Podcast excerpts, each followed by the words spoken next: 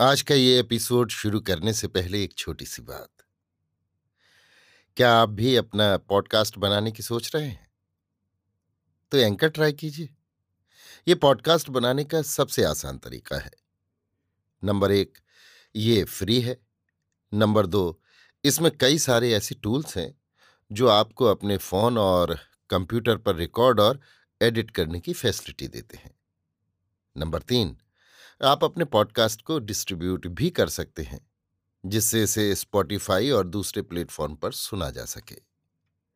तो डाउनलोड कीजिए free anchor app या विज़िट कीजिए एंकर डॉट एफ़ पर अपना पॉडकास्ट स्टार्ट करने के लिए। ये तो थी एक छोटी सी जानकारी, और अब शुरू करते हैं एपिसोड का सिलसिला। तो आज के एपिसोड में लीजिए सुनिए रविन्द्रनाथ टैगोर के लिखे उपन्यास, चोखेर बाली के हिंदी अनुवाद, आँख की किरकिरी का भाग अठारह मेरी यानी समीर गोस्वामी की आवाज़ में। बगीचे वाले मनहूस दिन के बाद महेंद्र फिर एक बार विनोदनी को अच्छी तरह अपने वश में लाने को उत्सुक हुआ। किंतु उसके दूसरे ही दिन राजलक्ष्मी को इन्फ्लुएंजा हो गया। रोग खतरनाक न होने पर भी तकलीफ़ और कमज़ोरी बहुत ज़्यादा थी। विनोदनी दिन रात उनकी सेवा में लगी रही।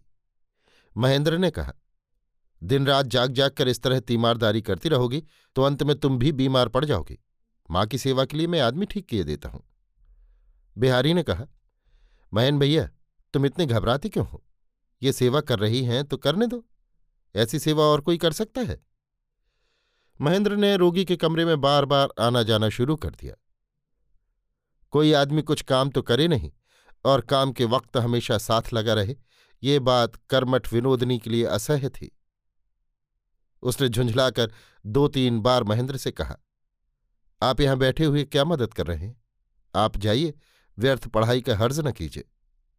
हालाँकि विनोदनी को इस बात में गर्व था और आराम भी मिलता था कि महेंद्र उसका हर वक्त अनुसरण करता रहता है। किंतु इसके मानी ये नहीं कि इस तरह का कंगलापन किया जाए कि बीमार माँ की रोग शैया तक लुब्ध हृदय से उसके पीछे लगे रहना। इससे विनोदनी का धीरज जाता रहा और महेंद्र से उसे घृणा होने लगी। विनोदनी के स्वभाव में एक खास बात यह है कि किसी भी काम का भार जब उस पर आ पड़ता है, तब वो और किसी भी बात का ख्याल नहीं रखती। जब तक वो खिलाना पिलाना रोगी की सेवा या घर के कामकाज में फंसी रहती है तब तक कोई भी उसे असावधान नहीं पा सकता। और वो भी काम के वक्त किसी को किसी तरह की अनावश्यक बात करते नहीं देख सकती। बिहारी बीच बीच में थोड़ी देर के लिए राजलक्ष्मी की सेहत पूछने आता और कमरे में घुसते ही समझ जाता कि क्या ज़रूरत है, कहाँ किस चीज़ की कमी है और चट से सब ठीक करके चला जाता। विनोदनी मन ही मन समझ जाती कि बिहारी उसकी सेवा शुश्रूषा को श्रद्धा की दृष्टि से देखता है। इसलिए बिहारी के आगमन से मानो उसे विशेष पुरस्कार मिल जाता। महेंद्र महज धिक्कार के आवेग में अत्यंत कड़े नियम के साथ कॉलेज जाने लगा। एक तो उसका मिजाज अत्यंत रूखा हो गया, उस पर घर का सब ढांचा ही बदल गया। कभी रसोई ठीक समय पर नहीं होती तो कभी सही लापता है। कभी मोजे का छेद बढ़ता चला जा रहा है तो कभी कुछ। इन सब विश्रृंखलाओं में महेंद्र पहले जैसा आमोद अनुभव नहीं करता।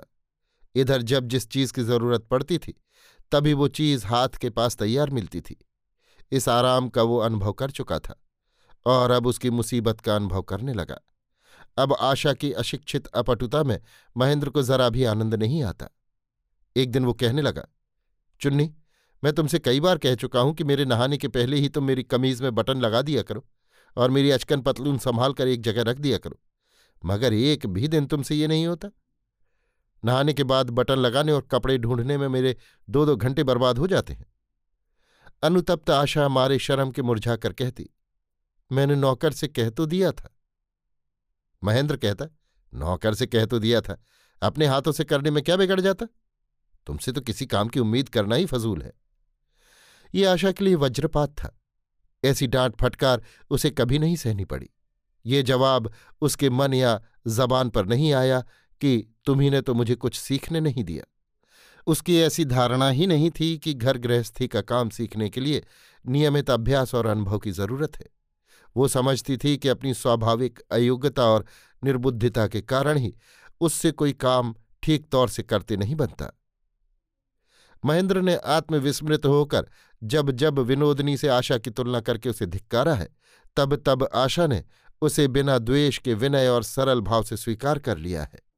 आशा बार बार अपनी बीमार सास के कमरे के आसपास चक्कर काटती और बार बार लज्जित होकर दरवाजे के पास जाकर खड़ी हो जाती। भीतर जाने की उसे हिम्मत ही नहीं पड़ती। वो घर गृहस्थी के लिए अपने को आवश्यक कर देना चाहती है, कुछ काम करके दिखाना चाहती है, किंतु कोई उससे काम लेना ही नहीं चाहता। वो नहीं जानती कि किस तरह काम में प्रवेश किया जाता है और किस तरह गृहस्थी में अपने लिए जगह बना ली जाती है। वो अपनी अक्षमता, अयोग्यता के संकोच से बाहर ही बाहर घूमती रहती है। उसके मन में कैसी तो एक तरह की भीतरी वेदना बढ़ती ही जाती है, किंतु अपनी उस अपरिस्फुट वेदना और अव्यक्त आशंका को वो स्पष्ट नहीं समझ पाती। उसे ऐसा लग रहा है कि अपने चारों तरफ़ के सब कुछ को वो नष्ट किए डाल रही है। किंतु वो ये नहीं जानती कि कैसे तो वो बनकर तैयार हुआ था और कैसे नष्ट हो रहा है और क्या करने से उसका प्रतिकार हो सकता है। रह रहकर उसकी सिर्फ़ यही इच्छा होती रहती है कि ज़ोर से रो रो कर वो कहे कि, मैं बिल्कुल ही अयोग्य हूँ, बिल्कुल ही असमर्थ हूँ, मेरे समान मूढ़ संसार में और कोई नहीं। पहले तो आशा और महेंद्र ने बहुत देर देर तक घर में बैठकर कभी बातें करके और कभी बातें ना करके परिपूर्ण आनंद से सुखमय समय बिताया है। किंतु आजकल विनोदनी के अभाव में आशा के साथ अकेले बैठकर महेंद्र के मुँह से सहज में कोई बात ही नहीं निकलना चाहती। और कुछ कहे बगैर चुपचाप बैठा रहना भी उसे कुछ ऊट पटांग सा मालूम होता है। महेंद्र ने नौकर से पूछा कि चिट्ठी किसकी है? बिहारी बाबू की। किसने दी? बड़ी बहू जी ने। देखो। कहते हुए महेंद्र ने चिट्ठी ले ली। विनोदनी की चिट्ठी और बिहारी के नाम। उसकी इच्छा हुई कि लिफाफा फाड़कर चिट्ठी पढ़ ले, पर दो चार बार उलट पुलट कर देख भाल कर उसने चिट्ठी नौकर की तरफ़ फेंक दी। अगर वो चिट्ठी खोलता तो देखता कि उसमें लिखा है।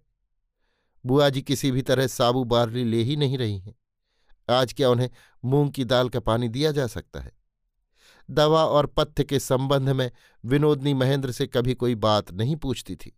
इस विषय में वो बिहारी पर ही ज़्यादा भरोसा रखती है। महेंद्र बरामदे में कुछ देर तक चहलकदमी करता रहा, फिर अपने कमरे में चला गया।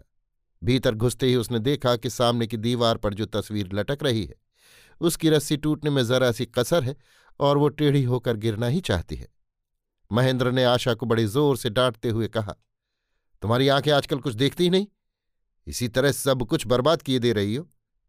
दमदम के बगीचे से कुछ फूल चुनकर विनोदनी एक गुलदस्ता बना लाई थी और उसे पीतल की फूलदानी में रख दिया था।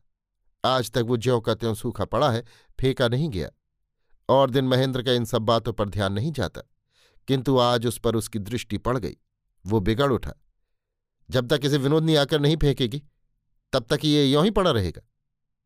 और फूलदानी उठाकर इतने ज़ोर से बाहर फेंक दी कि वो ठनठनाती हुई जीने की सीढ़ियों से नीचे लुढ़कती चली गई। महेंद्र सोचने लगा, आशा क्यों मेरे मन की सी नहीं बन रही है? क्यों वो मेरे मन का सा काम नहीं करती? क्यों वो अपनी स्वभावगत शिथिलता और दुर्बलता के कारण मुझे दाम्पत्य सुख में दृढ़ता से पकड़कर नहीं रख सकती? क्यों वो सर्वदा मुझे विक्षिप्त किए रहती है? सोचते सोचते सहसा उसकी दृष्टि आशा पर जा पड़ी। देखा कि उसका चेहरा पीला पड़ गया है। वो पलंग में लगे मच्छरदानी का एक खंभा पकड़े खड़ी है। उसके होंठ काँप रहे हैं और कांपती हुई सहसा वो तेज़ी से बगल के कमरे में चली गई। महेंद्र तब धीरे से जाकर फूलदानी उठा लाया और जहाँ की तहां रख दी। घर के एक कोने में उसकी पढ़ने की टेबल कुर्सी थी। वो उस कुर्सी पर जाकर बैठ गया और फिर टेबल पर दोनों कोहनी टेक कर हथेलियों पर सिर रखे बहुत देर तक पड़ा रहा। शाम हो गई। नौकर कमरे में बत्ती जलाकर रख गया, किंतु आशा नहीं आई। महेंद्र छत पर जाकर बड़ी तेज़ी से इधर से उधर चक्कर काटने लगा। रात के नौ बज गए। महेंद्र का जन विरल घर निशीथ रात्रि के समान निस्तब्ध हो गया। फिर भी आशा नहीं आई। महेंद्र ने उसे बुलवाया। आशा अत्यंत संकोच के साथ धीरे धीरे सीढ़ी चढ़कर छत के जीने के दरवाजे के पास तक आकर खड़ी रह गई। महेंद्र ने पास जाकर उसे छाती से लगा लिया। उसी क्षण पति के वक्ष स्थल पर उसका रोना मानो फट पड़ा। उसके रोके रुका ही नहीं। मानो उसके आँसू निबटना ही नहीं चाहते। रोने की आवाज़ मानो ज़ोर से निकलना चाहती है। उसके दबाए दबना नहीं चाहती। महेंद्र ने उसे अपनी छाती में बांधकर उसका माथा चूम लिया। आकाश के मूक तारे निस्तब्ध होकर देखते रहे। एक दिन रात को बिस्तर पर बैठा हुआ महेंद्र कह उठा, इधर कॉलेज में हम लोगों की नाइट ड्यूटी ज़्यादा पड़ रही है, इसलिए अब कुछ दिनों के लिए मुझे कॉलेज के पास ही मैस में रहना पड़ेगा। आशा ने सोचा, अभी तक क्या गुस्सा बना ही हुआ है? ये मेरे ऊपर गुस्सा होकर चले जाना चाहते हैं। अपनी अयोग्यता से मैं पति को घर से विदा किए दे रही हूँ। इससे तो मेरा मर जाना ही अच्छा था। किंतु महेंद्र के व्यवहार में नाराज़गी का कोई लक्षण नहीं था। उसने बहुत देर तक मुँह से कुछ न कहकर आशा का मुँह अपनी छाती से लगाए रखा और बार बार उसके बालों में उंगलियाँ डालकर उसके जूड़े को ढीला करता रहा। पहले प्यार के दिनों में महेंद्र इसी तरह आशा के बाल खोल दिया करता था। आशा इस पर आपत्ति करती थी। आज उसने कोई आपत्ति नहीं की। पुलक में विवल होकर वो चुप बनी रही। अचानक उसके माथे पर आँसू की बूंद आ पड़ी। महेंद्र ने तुरंत उसका मुँह उठाकर स्नेहरुद्ध स्वर में कहा, चुन्नी? आशा ने मुँह से कुछ उत्तर न देकर अपने कोमल हाथों से महेंद्र को अपनी छाती से दबा लिया। महेंद्र ने कहा, कसूर हो गया है मुझसे। मुझे माफ़ करो। आशा ने अपने कुसुम सुकुमार कर पल्लवों से महेंद्र का मुँह बंद करके कहा, नहीं नहीं, ऐसी बात न कहो। तुमने कोई भी कसूर नहीं किया। सब दोष मेरा है। मुझे तुम अपनी दासी की तरह डांटो, डपटो, दंड दो। मुझे तुम अपने चरणों की सेवा योग्य बना लो। विदा के प्रभात में बिस्तर से उठते हुए महेंद्र ने कहा, चुन्नी, मेरे हृदय की मणि, मैं तुम्हें अपने हृदय के सबसे ऊपर धारण कर रखूँगा।